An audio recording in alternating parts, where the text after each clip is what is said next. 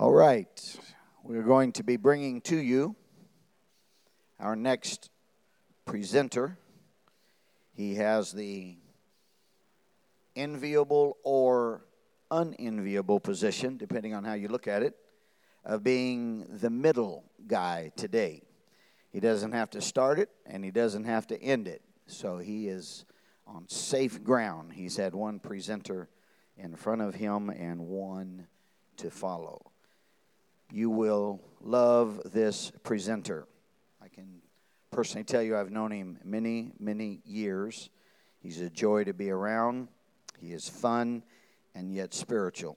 Originally from Michigan, he relocated to California many years ago, and uh, we look at him as though he is a native Californian because he has been there several decades now. Senior pastor in Redlands, California, holds a Bachelor of Arts, holds a master's degree.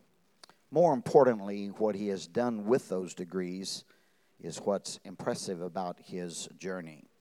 He has some life achievements that are significant and will, in all probability, outlive him. Not all of us can say that. We make achievements, but sometimes they go by the way of the grave with us. But he has involved himself in things. One of them is a work called Hope Corps that is gaining momentum, becoming more important all the time. And should the Lord tarry, I am confident that his work in Hope Corps will outlive him and become a major part of his legacy. The other thing that he has a heart for that is so admirable is global missions. If you want to talk about missions, he's interested in listening and he has a lot to say about it as well. Highly admire this man, believe in him very strongly. Brother B.J. Wilmoth is coming to speak to us on a theology of tongues. Would you welcome him today with a round?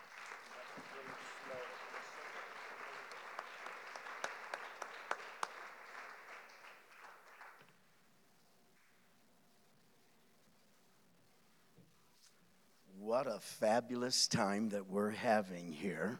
And uh, I'm definitely enjoying myself. Uh, the Mayo, Pastor Mayo and his wife have been so hospitable to myself. Meals, beautiful room, um, time together, and great texts that encourage you and lift you up and that means a lot to me to be with them. And then with uh, not just them, but brothers and sisters. Amen. And to be with folks that I love the church and to be with people that are important to me.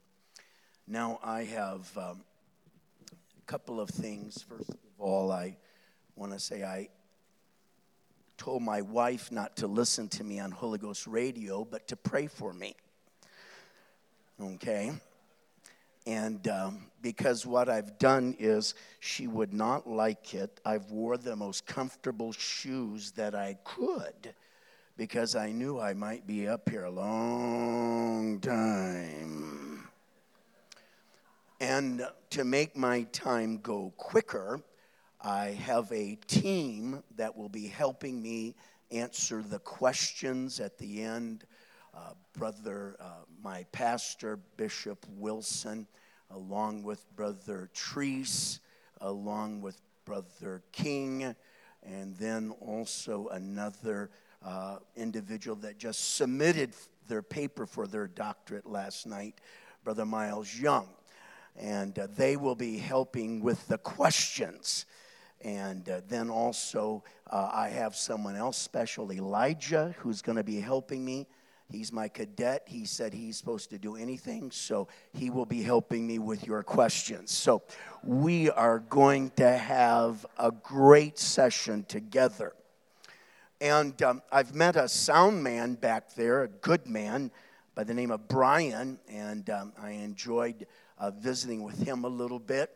And um, he gave me something that I thought, oh, that is so good. And uh, he told me that, uh, you know, you don't have to uh, speak loud into this mic, that the gain is hot and we will uh, keep you up. And I said, Well, do you want me to be Pentecostal? And uh, he said, Well, I can turn you down. Um, and so we had a great discussion, and he said, You know, uh, he said, I saw one guy that had, uh, he had a t shirt on and he had a guitar and he was singing. And, uh, and on the t shirt, it said, Can you give me a little bit more talent in my monitor? And um, I thought, Oh, that's so good. So, Brian, can you give me a little bit more brains and academy, academian in my, in my speakers today so they think that I'm smart? Thank you so much.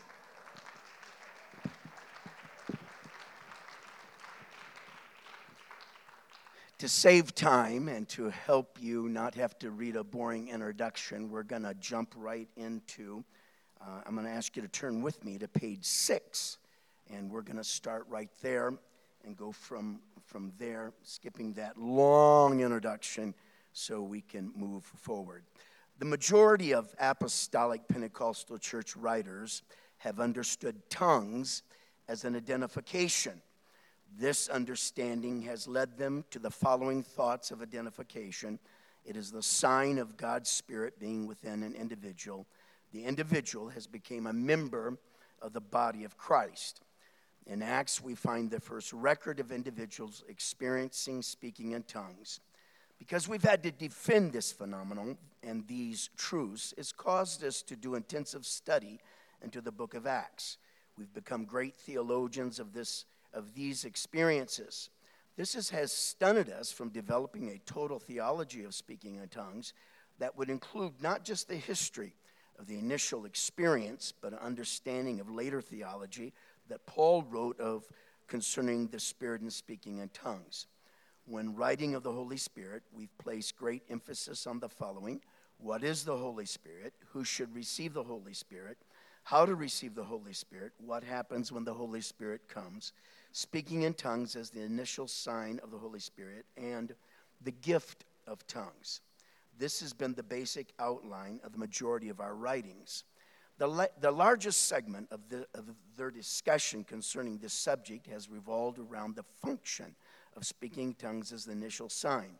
Of the material written concerning speaking in tongues, little has been discussed concerning other functions of speaking in tongues other than the use of tongues of spiritual gifts.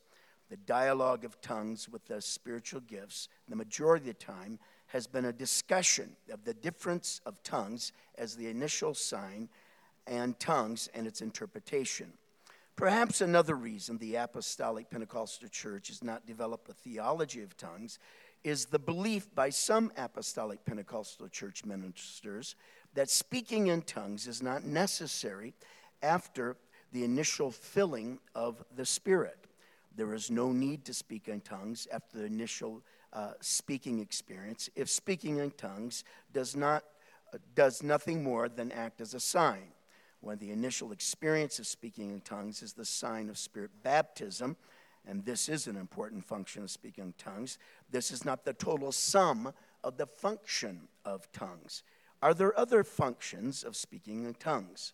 If there are, one is important to examine these functions. Could it be if the Apostolic Pentecostal Church had a deeper theology of the total function of speaking in tongues that we would be more concerned about clinging to this experience rather than following the trends of other Pentecostal movements and relegating this to a one time experience or event that is not needed to be in the church.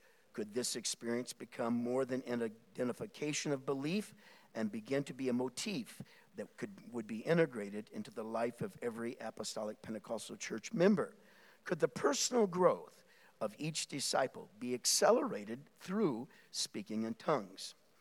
The Apostolic Pentecostal Church must develop a deeper teaching pattern to teach our people not to let go of this experience. The more significance we get, we view the experience, the event, the greater the need to protect and propagate it to others. If speaking in tongues are only used as an identification that the Spirit has taken up residence, then after a person is filled with the, the Spirit, speaking in tongues would cease. If it has other properties, then we must seek to continue to allow itself to operate in our lives. Why is it important to examine the other functions of speaking in tongues? Because if speaking in tongues has other functions, understanding these functions will cause us to seize the experience and never allow it to vanish from our midst. Important issues concerning speaking in tongues. I'm now going to read uh, out of Paul's letter to the church at Corinth, the church that he founded in Acts 18. Uh, this letter is not the first letter, though we call it uh, First Corinthians. There was actually a letter that was written before this, and um, thus Paul is answering questions that have been given and uh, talking about different things. In 1 Corinthians, this is written somewhere around uh, 55 to, to 56 AD. Uh, 1 Corinthians 14, 1 through 5. Pursue love and desire spiritual gifts, but especially that you may prophesy. For he who speaks in tongues does not speak to men, but to God, for no one understands him. However, in the Spirit he speaks mysteries. But he who prophesies speaks edification and exhortation and comfort to men. He who speaks in a tongue edifies himself, but he who prophesies edifies the church. I wish you all spoke with tongues, but even more that you prophesied. For he who prophesies is greater than he that speaks with tongues, unless indeed he interprets, that the church may receive edification. Paul mentions the following facts about personal speaking in tongues. The one who speaks in tongues does not speak to men, but speak to God. The one who speaks in tongues speaks mysteries. The one who speaks in tongues edifies himself. And the fourth, I wish that you all spoke with tongues. The word speak in the Greek is lelo, the definition of a word according to, to the word, according to Strong's, is to utter a sound or emit a sound, to use the tongue or facility of speech, to utter articulate sounds, to use words in order to declare one's mind and declaring one's thoughts. It's a commonly used verb throughout the New Testament, yet for Paul, it is used in 1 Corinthians more than any other letter. 38 times he uses this verb in 1 Corinthians, 10 times in 2 Corinthians. In all of his letters, he only uses it a combined 13 times, with 1 Thessalonians having used five times and ranking as the third highest letter of use. Speech was an important action for Paul to address with the Corinthian church. He would speak wisdom into the mature God's wisdom to them with words that were taught to him by the Spirit by combining spiritual thoughts with spiritual words. He states that he wouldn't speak to them as spiritual men, but as infants. In chapter 14, lelo is the prom- predominant verb throughout the chapter. Here, Paul uses the word 29 times. Speech would be an important subject for the Corinthian church. In this chapter, he will address the issue of speaking in tongues in the public service.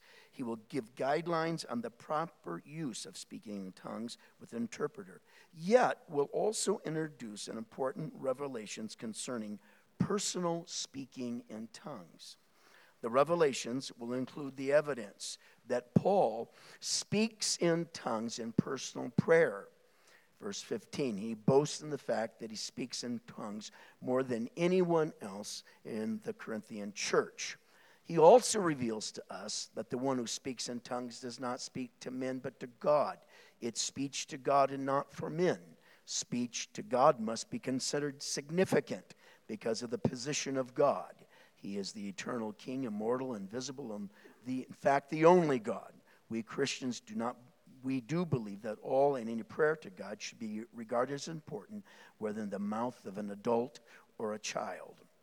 The word mystery is found in 28 locations in the New Testament, with 21 of those being written in the writings of Paul. First Corinthians, Paul uses this word five times. He connects mystery with God's wisdom. Apollos and Paul are stewards of God's mysteries. Love, personal speaking in tongues, and resurrection of the body. Mysterion, from the word myo, which is to shut the mouth and means that which must not and cannot be said. Practically, where, where mystery occurs in the New Testament, it is found with verbs denoting revelation or proclamation. That is, a mystery is that which is revealed. It is a present day secret, not from some isolated fact from the past which merely needs to be noted, but something dynamic and compelling. It speaks of the ongoing revelation of God's purpose to man. The term describes uh, the making known in the present of certain truths concerning God's plan of salvation that has been kept secret from earlier generations. Chapter 2, Paul describes how he came to the church at Corinth. He relied on the Spirit to be his guide, support, and chief subject. The Spirit was what he demonstrated. In verse 7, Paul describes the wisdom of God as being in a mystery. God's wisdom was not known by rulers, for if they had known it, they would not have not crucified Christ. They were ignorant of God's purposes and plans. Paul believes that God's plans and purposes for every individual, that God has plans and purposes for every individual. He states to the church at Ephesus, We are his workmanship, created in Christ Jesus for good works, which God prepared beforehand that we should walk in him. Paul understands that the mind of man cannot perceive the great and wonderful plans that ha- God has for those that love him, chapter 2 9, yet are revealed to us by the Spirit of God, 210. When two people sit in com- conversation, they only, the only way they know each other's thoughts are when they speak. Their outward expression conveys their inward thoughts. If the thoughts are plans which are a mystery, then the mouth is myo, shut and lips remain silent. The other individual does not know what the other plans are until the thoughts are spoken. Yet Paul states that individual that their individual spirit knows what their mind is thinking before the words are placed on their tongue. This is same for God. God's spirit knows what God's thoughts are before they're spoken. Knowledge of God's purposes is revealed to us by God's Spirit. The purpose of which we have received God's Spirit is so we will know what God has all has given to us freely. In 1 Corinthians 14 2, Paul verifies that when a person speaks in tongues, he speaks to God. He speaks mysteries. The one who speaks in tongues utters secret truths in the Spirit, which he alone shares with God and which his fellow man, even a Christian, does not understand. The Greek word for in the spirit is a noun and it is in the dative sense. This is the agency by which something is done. It is being done in the spirit that you're able to speak the revealed plans and purposes of God. Private speaking in tongues becomes the means by which the spirit will reveal to the individual spirit of a person God's plans and purposes. Speaking in tongues has use beyond the initial experience of infilling of the Holy Spirit and must be encouraged. Paul agrees and commands the church at Corinth not to forbid individuals for speaking in tongues. By not forbidding, he is encouraging. Paul's theme of edify in 1 Corinthians. We understand that function of tongues as the initial sign of the filling infilling of the Holy Spirit is founded in Acts 2 8, 10, and 19. Three of these four events would have preceded Paul's travel to Corinth in Acts 18. At the end of 18 months, Paul continues his second missionary journey, traveling on to Ephesus. F. F. Bruce states that the 18 month stretch from the autumn of, uh, of AD 50 to the spring of AD 52. The next five years of Paul's life are devoted not to so much missionary journeys as to inaugurating, consolidating Christian witness in two important centers, west and east of the Aegean, first Corinth and then Ephesus. That does not mean that Paul does not journey. In fact, his third missionary journey will happen AD 53 through AD 57. It's while he's on the journey that the questions from the church of Corinth to Paul will be answered by Paul in the two letters that we have. Paul's address is what Fee calls task theology. It's not the reflective theology of the academician or the academy, but the theology that takes place in the marketplace. It is where belief and the experience of God run head on into thought system, religion, and the everyday life of people. Years have passed from the initial speaking in tongues experience. Yes, yet in the Corinth, Corinthian church, speaking in tongues continues to be practiced and has become spe- something of the norm in their services. Paul is forced to begin the process of development of a theology for speaking in tongues. He must address the following since speaking in tongues is the work of the Spirit, and the Corinthian church is continuing to have speaking in tongues to happen. What is the Spirit doing? What is the continued purpose and value in speaking in tongues? It must have other functions than just being an individual sign of Spirit baptism. It is in their correction of public worship that Paul begins to state his theology for speaking in tongues. This theology is linked together with other thoughts in, in the letter by the Greek w- word "ekodemi," which is building up, edification, or edify. The word edification controls the thought of the entire chapter. It's used four times as a noun in verses 3, 5, 12, 26, three times as a verb in verses 4, 17. It is not only impacts this chapter, but is woven throughout the letter and is used in the following locations. 1 Corinthians 3 9, for we are God's fellow workers. You are God's field. You are God's building. Now, concerning things offered to idols, we know that we all have knowledge. Knowledge puffs up, but love edifies. For if anyone sees you who have knowledge eating in an idol's temple. Will not the conscience of him who is weak be emboldened to eat those things offered to idols? 1 Corinthians 10:23. All things are lawful for me, but all things are all things are lawful, but not all things are helpful. All things are lawful for me, but not all things edify. Bromiley states that the Pauline concept of this word has two tasks the apostolic task. And Paul's letters, uh, edification is important. It denotes first an apostolic activity. Paul may de- destroy when necessary, but his true work is to build up. In 1 Corinthians 3:10, one apostle lays the foundation, another builds upon it. The community is the object. It has a community task. Important to Paul as the Spirit builds up the community. Edification for him has a charismatic and spiritual bearing. Edification goes hand in hand with exhortation or encouragement and with consolation. The edification is at the same time with the community and of individuals. Knowledge alone does not edify, as some seem to have thought at Corinth. Eating idol meat might be lawful, but it could destroy rather than build up. Love, however, always serves to edify. At the church of Corinth, they all came together with a mission. They wanted to edify each other when they were together.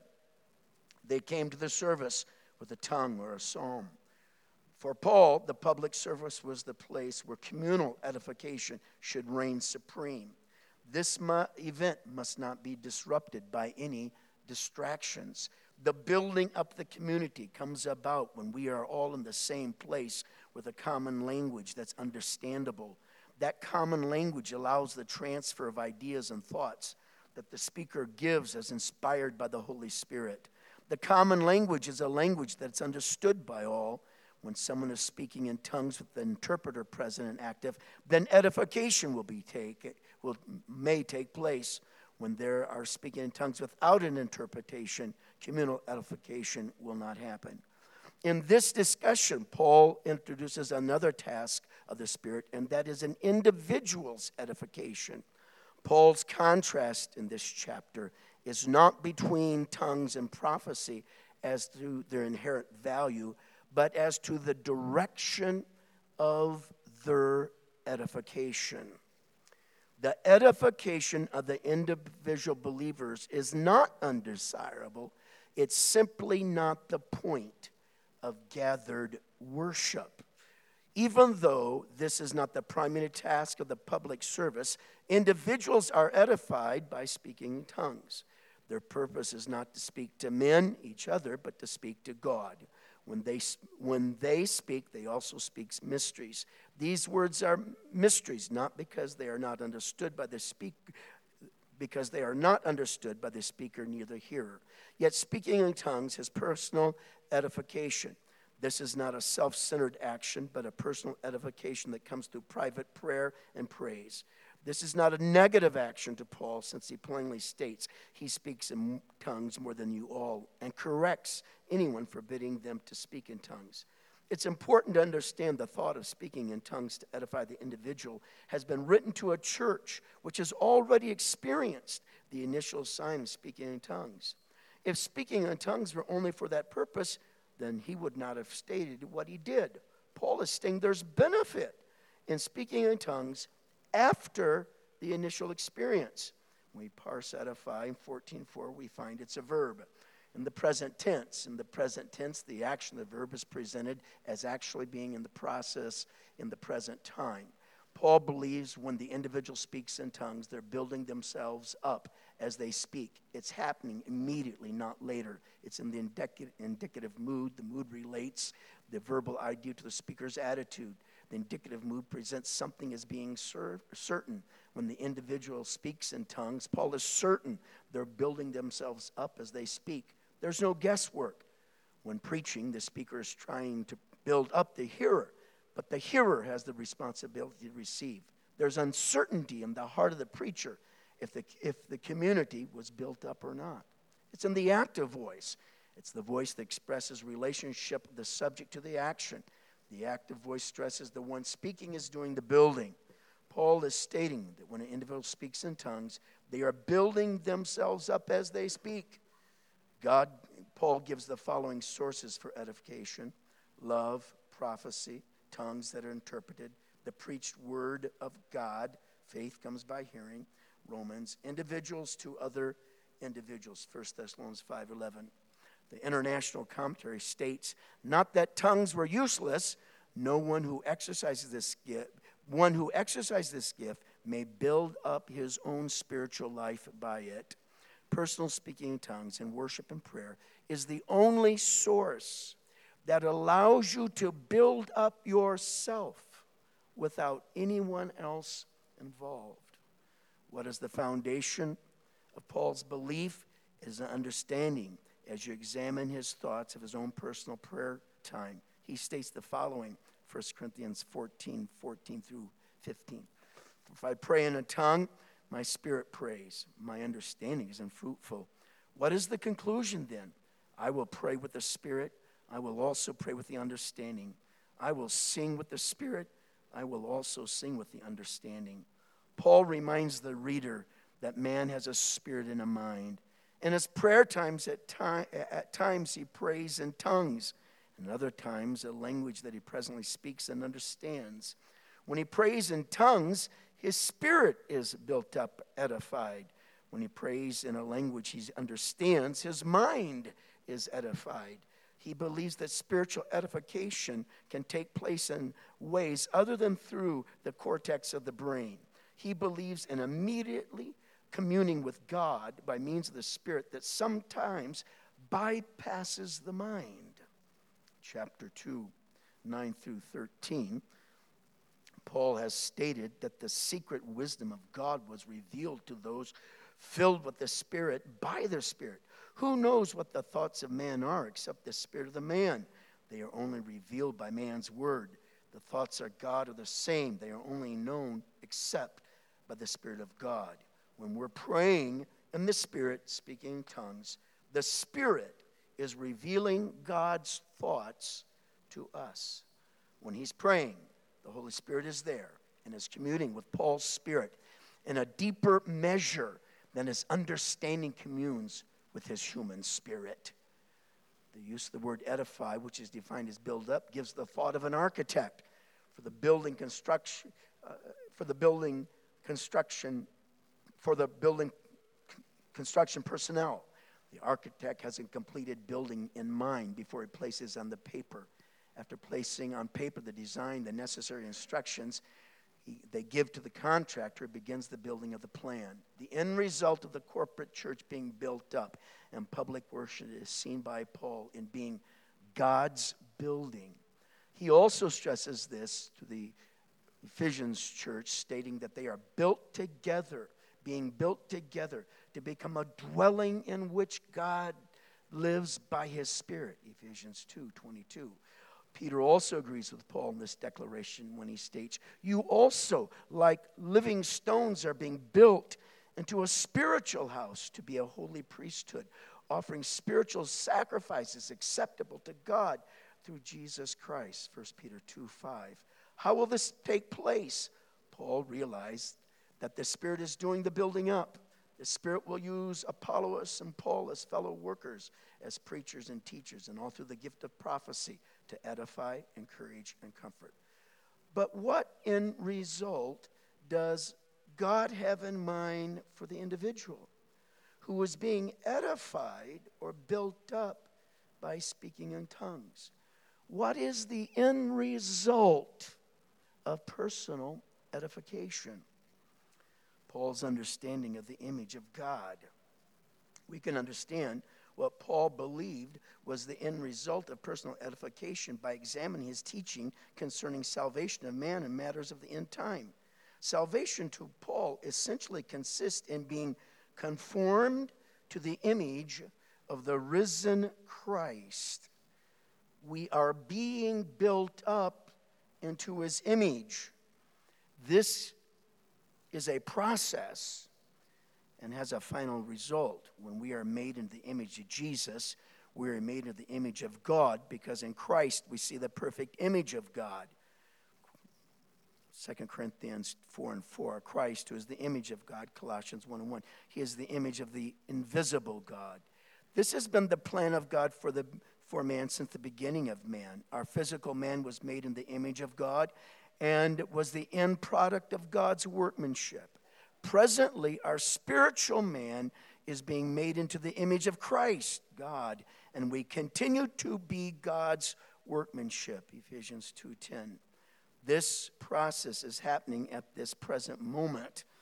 This thought is supported by Paul's statement in 2 Corinthians 3:18. But we all with unveiled faces face beholding as in a mirror the glory of God are being transformed into the same image from glory to glory, just as from the Lord the Spirit. Paul states in 2 Corinthians 3:18 that we are being transferred transformed into the image of Christ. The word transform is the main verb parsed in the present tense indicative mood passive voice.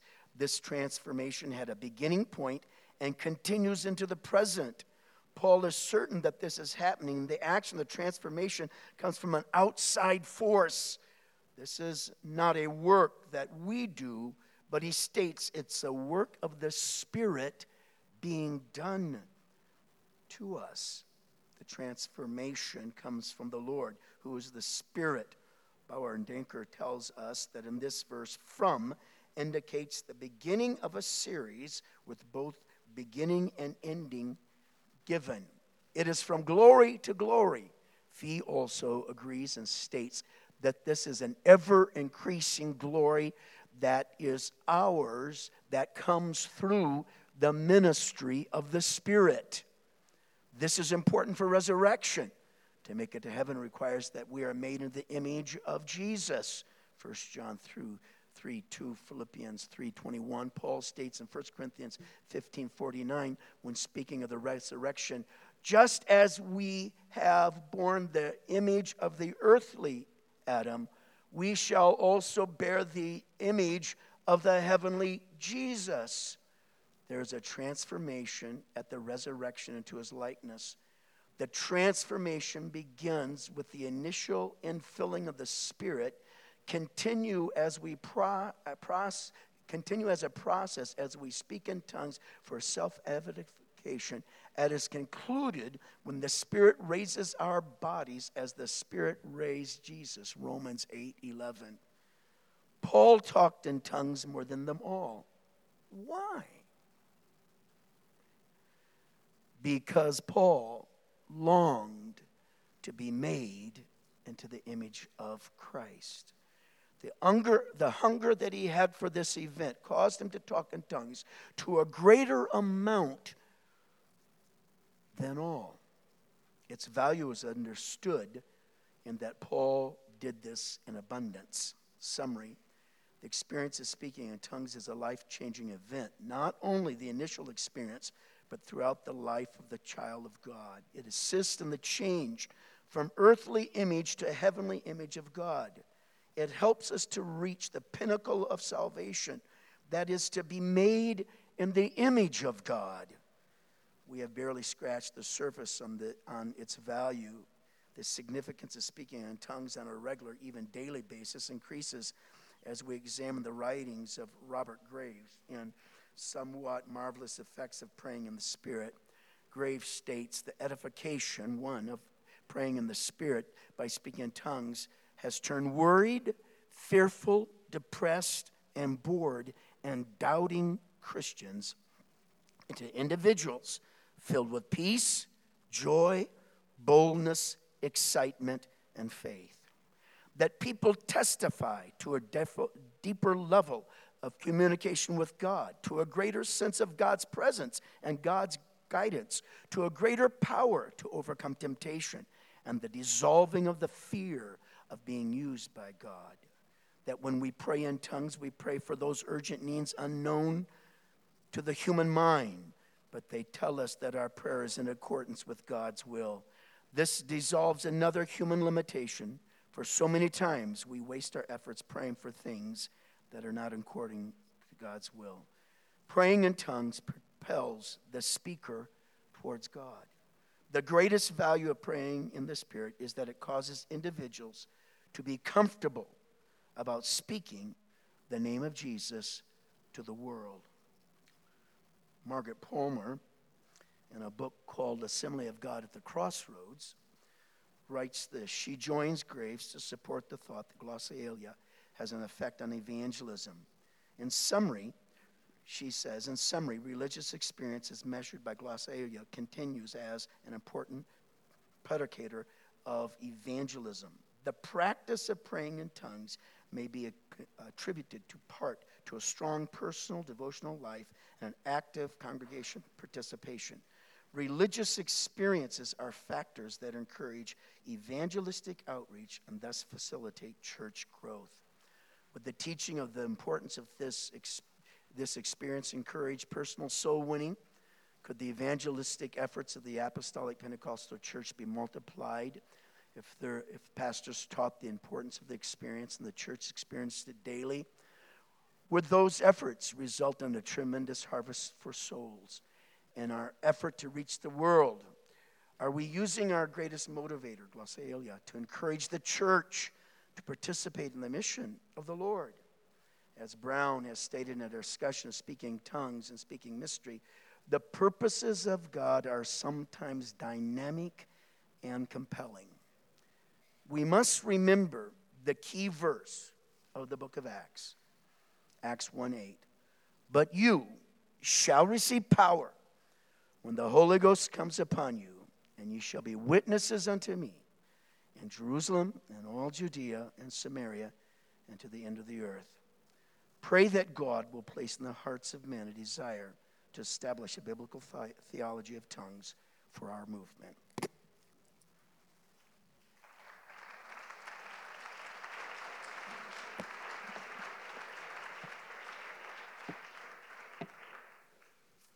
Um, let me just say a few things. First of all, I think it's important to understand that the study of tongues, as I've said, we've given much time uh, and uh, thinking to the initial evidence.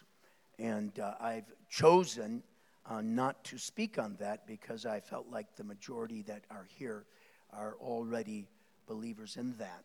But I've tried to somehow uh, help us perhaps understand that there is, um, there's, there is a need for a deep level of prayer that as you get in touch with God, that there are incredible things that will happen in your life as you begin to speak in tongues in your personal prayer life.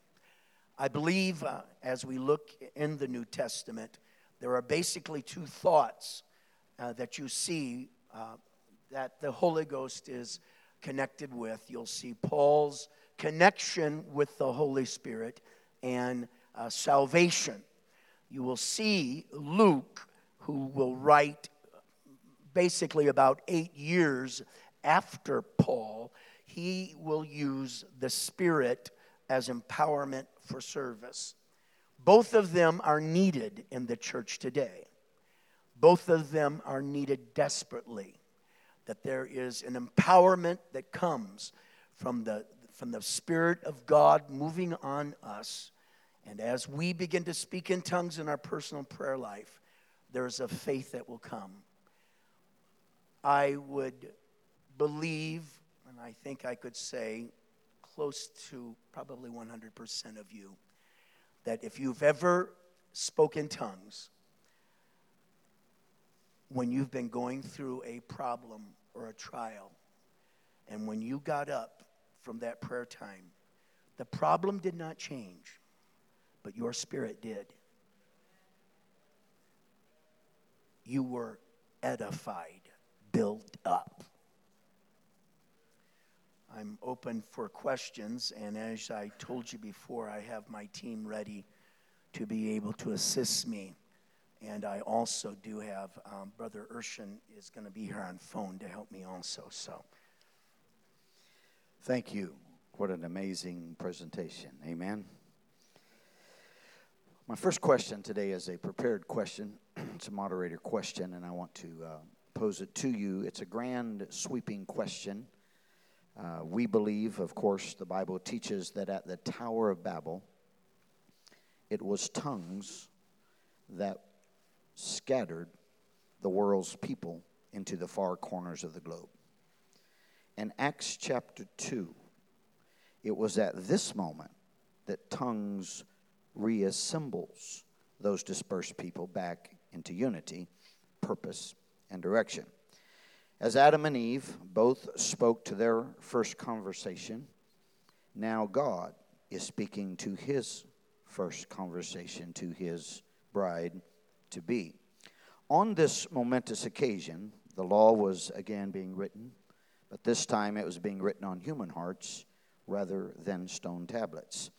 It was the fulfillment of the young prophet Jeremiah concerning a new covenant. The Paraclete, the Holy Spirit, the advocate or guide had arrived. These 15 countries of dispersed Jews represented the whole world being visited by the supernatural creation of the church. In Genesis, creation is natural. In Acts, creation is spiritual. If we consider the works of Strabo, a Greek geographer and a philosopher and historian who lived in Asia Minor during the transitional period of the Roman Empire on into the Roman final days, we can easily see that this list in Acts chapter 2 represents a bird's eye view of the Roman Empire.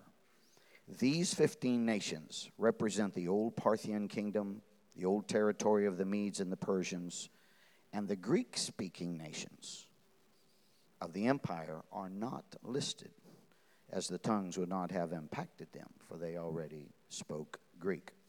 It is noticeable that in verse 5 it clearly states there were people from every nation under heaven. These tongues, under the theology of tongues, ushered in by the mighty wind, gathered together people from across the known world. My question to you as a moderator is Do you believe this moment, under the banner of the theology of tongues, was God's moment to reunite fallen mankind back into the church that he had prepared for them. Could I have you read that introduction again? No, I'm teasing. Okay. Um, how about the question, the last part there? Let me. I, I, I was I was All messing of this around and you know was basically is Acts two, God regathering through tongues what He dispersed at Babel through tongues. yes, I believe without a shadow of a doubt this is God bringing together people from all over, and that as that was the the destruct the Tower of Babel ceased uh, in being built because there was a lack of a common tongue. Now, the day of Pentecost is a time when God is now bringing them all back together. And now there is a, a speech from God talking in tongues that's common. And no matter where you go, and no matter where you're at in this world, when you are with someone who is a tongue talker, there you feel connected. You feel connected very much.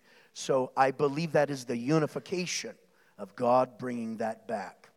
I think it's uh, important to understand that, uh, uh, that we need to see that happen everywhere we go. And we will see a uniting of people. I think we have a question from our listening audience. Brother Mayo.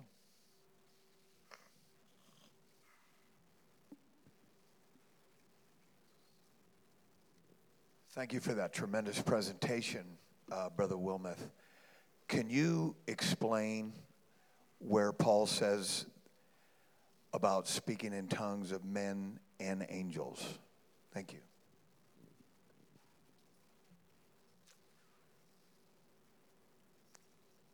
I can't. I'll let my bishop do that. No, I'm just. um, I don't want to make up an answer. I don't know. I've never thought about it. So I'm just being honest. So.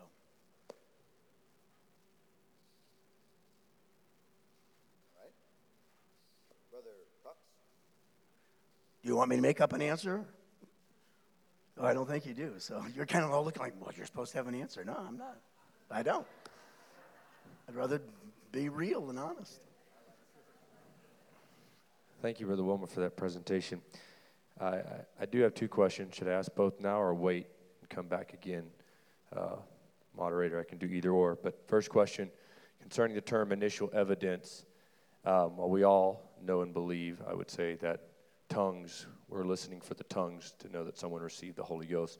The word initial, I was in a service one time. A lady was praying, a backslider had been gone for several years, wept and cried, did not speak in tongues a man there told me he believed she was okay because tongues is just the initial evidence. So I was curious if you could respond to that line of thinking.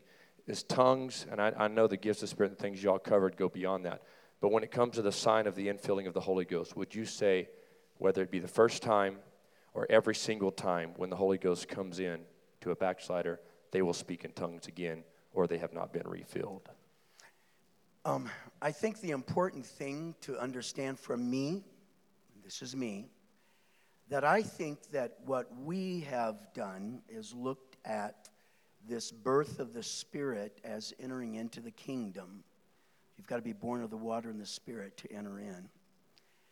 Um, I think we have stopped and thought that was the end if you spoke in tongues and now you're saved. I believe, as I tried to show, that Paul believed that the end result was that you were to be made into the image of Christ. The initial experience of speaking in tongues is the beginning, not the ending. Now, because as I mentioned, that he states in Second Corinthians 3:18 that we are transformed by the Spirit into this image. I believe that if you have left God, I believe at some time you will speak in tongues because this is part of the process of being built up. Not only are you going to be built up by the Word of God in a communal setting by a preacher, and that's going to help build you up, but there's also the thought of being built up by the Spirit, as Paul said, as we speak in tongues. So, do I think they will? I think they will at some point. That does not necessarily mean that they are going to do it right that moment. It could be after church, it could be whatever. But I think it should be an ongoing thing. It's very hard for me to understand why Paul spoke in tongues more than anyone else if it did not have value. When I look in, in 2 Corinthians and about everything he went through the beatings, the thievery, the, the, the, the robberies, the, all of the care of the daily church, all that. If I could not speak in tongues as a pastor, dealing with some things that I deal with, friend, let me tell you, uh, I would have blown my mind, my brains out a long time ago. It's the it's praying, the care of the church, praying, getting a hold of God, and all of a sudden I begin to speak in tongues and something begins to come. And sometimes there's answers to the problems come to me right then. The mystery that I couldn't put my hand on begin to come right then. I begin to feel a boldness come over me, and okay, I, I, I know what we're supposed to do. So I, I think this is an important thing. So I don't know if I answered your question. I, I, I to say that they're going to speak in tongues that very time, I think if you're going to come back to God, you will speak in tongues at some time because it's to help you also be edified and built into the image of Christ, and you can't do it by yourself.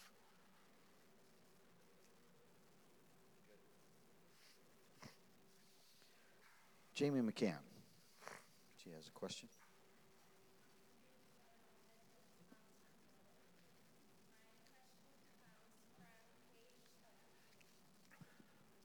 Thank you, Brother Wilmoth and Pastor Bo. My question comes from page 17, the second um, paragraph. Is it essential to pray in your own language when communicating with God in addition to speaking in tongues, or would only speaking in tongues for communication suffice? I think there are times, and I think that's what Paul was letting us know. There were times that he prayed with his mind in the language he knew uh, and, and did not speak in tongues, maybe in that prayer session. Uh, there might have been times that as soon as he hit his knees, he was talking in tongues. I don't think it has to be either or. I think it could be a combination. I think it is. Uh, it just all depends on what's happening in your life, what's taking place, how you need to be built up. Did I answer that question for you? Yes, ma'am. We have a question by Brother Caleb Adams. Isaiah 28 11 says, For with stammering lips and another tongue will he speak to this people. Paul clearly associates this particular text in Isaiah with the practice of speaking in tongues in his uh, instructions in 1 Corinthians 14. My specific question is what role does stammering lips play uh, in the whole process of speaking in tongues? Is it an initial evidence? Should it be distinguished from tongues? Uh, where do you specifically see the stammering of the lips fitting in this whole picture? Yes, um, I believe that the stammering lips is a sign that God's Spirit is moving, but I do not believe that that is the uh, meaning that the Holy Spirit is within you. I think that when you receive the gift of the Holy Ghost, you will speak in tongues. But I do believe that when stammering lips uh, is there happening, you're making contact with the Spirit. Now, whether the Spirit has came in or not, you know, I don't think it has. I think you'll begin to speak in tongues when the Spirit comes in. Um, I, I, but I do believe that you are definitely in contact with the Spirit of God. And I believe you're probably closer to receiving the Spirit of God than if you're praying with someone and they're handshaking. To me, you're still, pro- they're, they're, they're, they're starting to yield their body. But the hardest member to yield is the tongue. The lip's pretty close to the tongue, so I believe it's a little closer than the hand. Okay? So I think you're getting closer. Let's put it that way. I saw another hand in here somewhere. Yes, right here. This brother.